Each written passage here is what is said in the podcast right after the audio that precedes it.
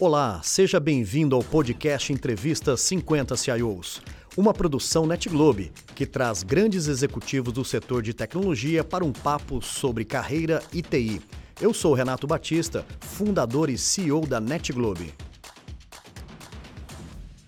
Aqui no Entrevista 50 CIOs é muito legal porque a gente revê grandes amigos que há muito tempo não nos encontrávamos, seja pela pandemia ou pela correria, e revisitando aqui histórias inspiradoras.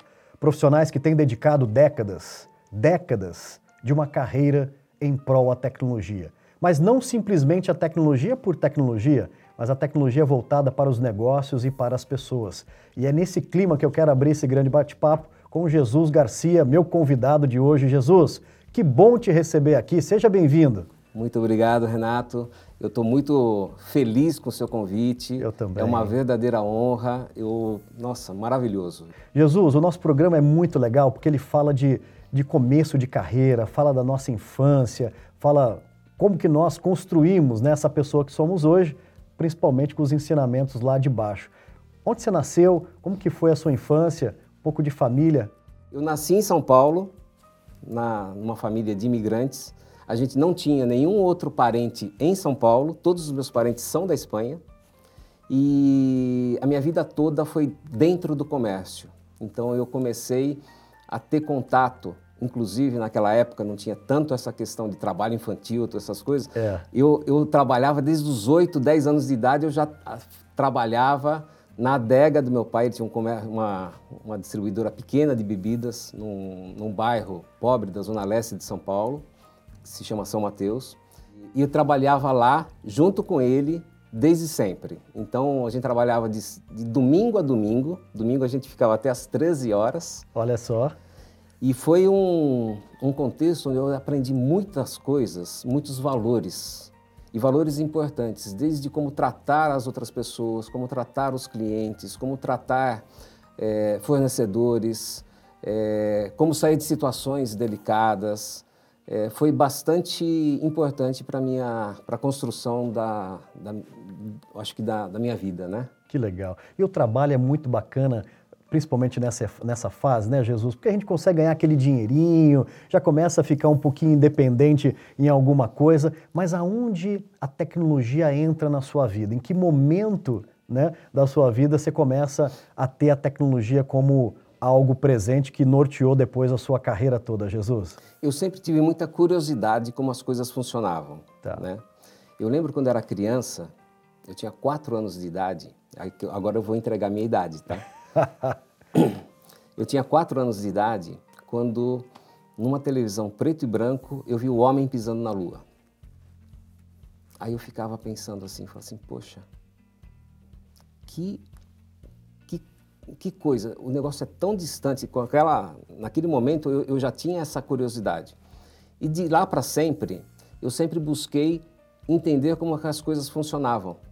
Então, eu, eu comecei a colecionar revistas, quando eu fiquei maior, é, revistas de eletrônica, como montar as coisas, é, revistas científicas. Então, eu, eu comecei a olhar muito essa tecnologia desde bem cedo. E aí, é, na primeira oportunidade, quando eu, eu, finalizei o ginásio, eu fui para uma escola técnica. Aí fui fazer técnico em eletrônica. Que e maravilha. aí que eu comecei a mexer mais com tecnologia. Que legal, Jesus. Olha, eu quero fazer aqui um, novamente um reconhecimento às escolas técnicas do nosso país. Eu tenho aqui entrevistado, conversado com muitos grandes executivos que vieram de escolas técnicas do nosso país. Então mostra a importância de dar sequência. Jesus, o primeiro grande desafio, ou primeira oportunidade, na verdade, que você teve para ingressar no mercado de TI, como que foi? Foi quando eu saí da escola técnica, aí eu fui para é, buscar estágio. Eu comecei a buscar estágio em várias é, empresas e, óbvio, eu ia de ônibus para todo lado de São Paulo, era um negócio bastante. Não tinha internet para você buscar as coisas, você tinha que ir pessoalmente nas empresas, você olhava no jornal, então era, era, era um momento diferente, mas era um momento gostoso também. É. É, às vezes eu gastava um dia inteiro para ir em uma empresa e me candidatar a um estágio naquela empresa. Eu consegui entrar na Itautec. Itautec. Na Itautec. E aí foi um dos momentos que eu tive um grande aprendizado no processo seletivo.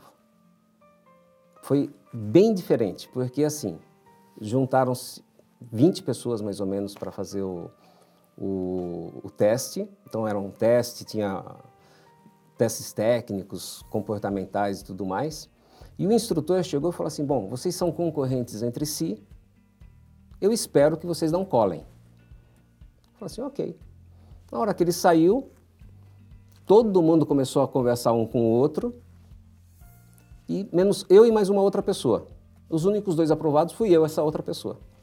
Então, o teste, na verdade, era muito provavelmente um teste de é, ver quem que ia cumprir o que estava sendo combinado lá naquela ocasião. Então, isso daí foi uma outra coisa bastante legal. E um segundo momento que é, me marcou bastante, que eu acho que essa é uma curiosidade que eu quero compartilhar com todo mundo, que isso é uma coisa que às vezes a gente não dá devida atenção na, no momento que ocorre. Quando você tem. Eu tinha 17 anos. Aí, logo na sequência, eu fui é, fazer o serviço militar, né? fui me alistar para o serviço militar. E aí eu fiz o cadastro, fiz todo o processo como tinha que fazer.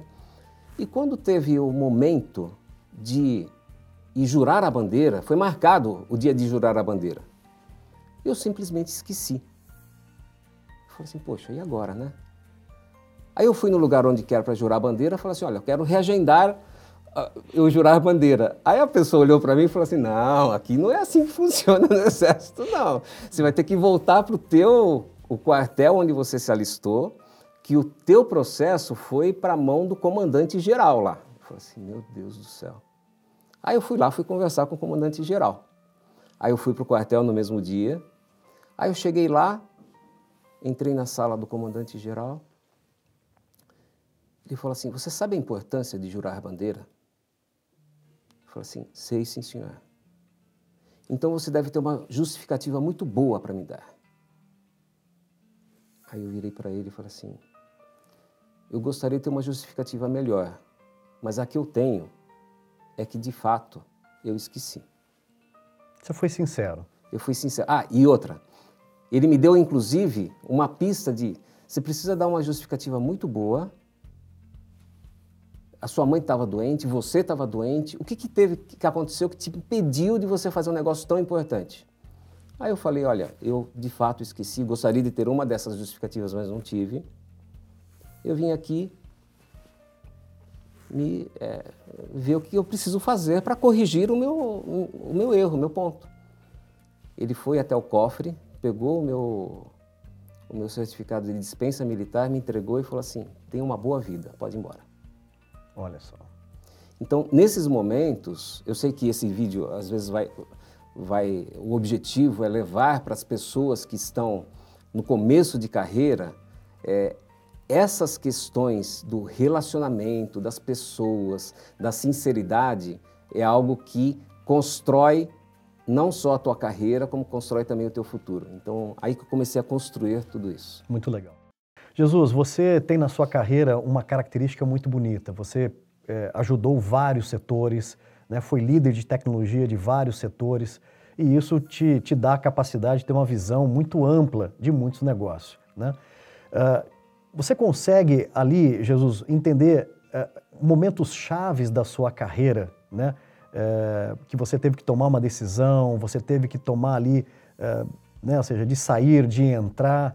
É, te vem na, na memória momentos cruciais que te trazem para os tempos de hoje? Como você falou, eu tive muita felicidade de estar em vários segmentos e eu acho que até nos momentos corretos. Porque foi assim, é, na Itautec, isso na década de 80, foi o momento que estava sendo feita a automação bancária. E um momento chave quando eu saí da Iteltec, eu fui para um outro banco, Banco Real na ocasião, aí eu não, acabei não, não tendo muita é, felicidade lá, não pelo banco, mas por conta do, do, do, momento, do tipo de atividade. E na sequência eu fui para o Grupo Pão de Açúcar. E eu cheguei exatamente no momento crucial onde o Grupo Pão de Açúcar estava se estruturando para fazer a expansão e as automações comerciais, todo o processo de expansão de lojas, o processo de colocar é, o, o, cartão, o, aceite do cartão no caixa. Hoje é um negócio tão simples você é. passar o cartão, mas na ocasião as pessoas tinham que sair do caixa e ir lá na retaguarda para passar o cartão naquele POS. É verdade. Então, esse projeto foi um projeto assim que mudou a minha vida, mudou a minha carreira, porque eu tive contato com muita coisa, com tecnologias de todo é, de todo porte, mainframe, microcomputador que estava entrando na é, começando na época também. Então, a própria internet começou logo na sequência.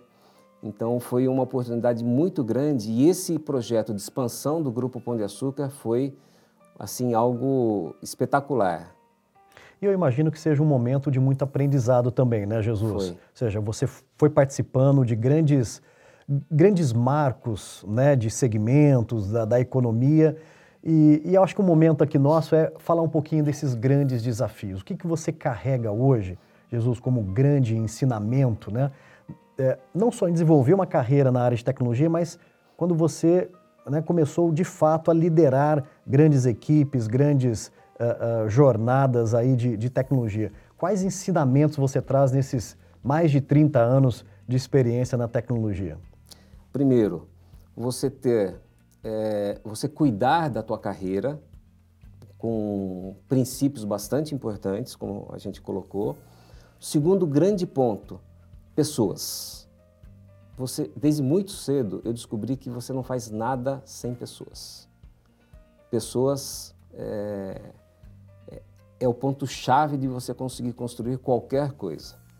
Então, seja pessoas que trabalham com você, pessoas que estão ao seu lado, pessoas que estão acima de você, você ter a humildade de dizer não sei, você ter a humildade de pedir para um funcionário seu, falar assim, olha, me explica isso, que esta parte eu não sei, vamos construir juntos. Você ter também a humildade de explicar de uma forma não agressiva, uma forma é, colaborativa. Então, essa construção com as pessoas, eu acho que é um link que é super importante. Jesus, alguma tecnologia, alguma grande onda tecnológica que te chamou a atenção, que marcou a sua trajetória, Jesus? Uma grande onda tecnológica foi a própria internet e como que a internet ela, ela cresceu. O marketing digital, outra coisa que também eu acho que foi uma onda assim super bacana. Então a gente tem várias ondas que estão é, que, que, fazem toda essa trajetória. E, e eu peguei várias dessas ondas nessas empresas por onde eu passei. E hoje, uh, o que a gente está o que está mais me, me, chamando a atenção é a parte de inteligência artificial. Essa onda é a onda que, para mim, mais me fascina. Tanto que a gente, é, eu participo de uma empresa que ela é especificamente focada em inovação sem fins lucrativos, focado só em pesquisa e inovação. Que legal. Jesus, a gente sabe muito, no momento que nós estamos gravando esse conteúdo aqui, nós temos um déficit monstruoso né, de mão de obra especializada na área de tecnologia. E uma das nossas missões aqui no programa é incentivar que outras gerações e quem se interessa pela tecnologia, né, que, que de fato estude, se prepara e que venha né, para a tecnologia. Queria que você deixasse uma mensagem, Jesus, para esses jovens, para essas pessoas que têm visto na tecnologia uma ótima possibilidade de criar uma carreira bem-sucedida, de muito trabalho. Que mensagem podemos deixar, Jesus? É o seguinte: prepare-se, cuide das pessoas, trate bem as pessoas, seja bem tratado, participe desse contexto e a coisa vai dar, vai dar certo. Então, não entrem na tecnologia porque a tecnologia é bonita ou porque a tecnologia paga bem. Mas se você gosta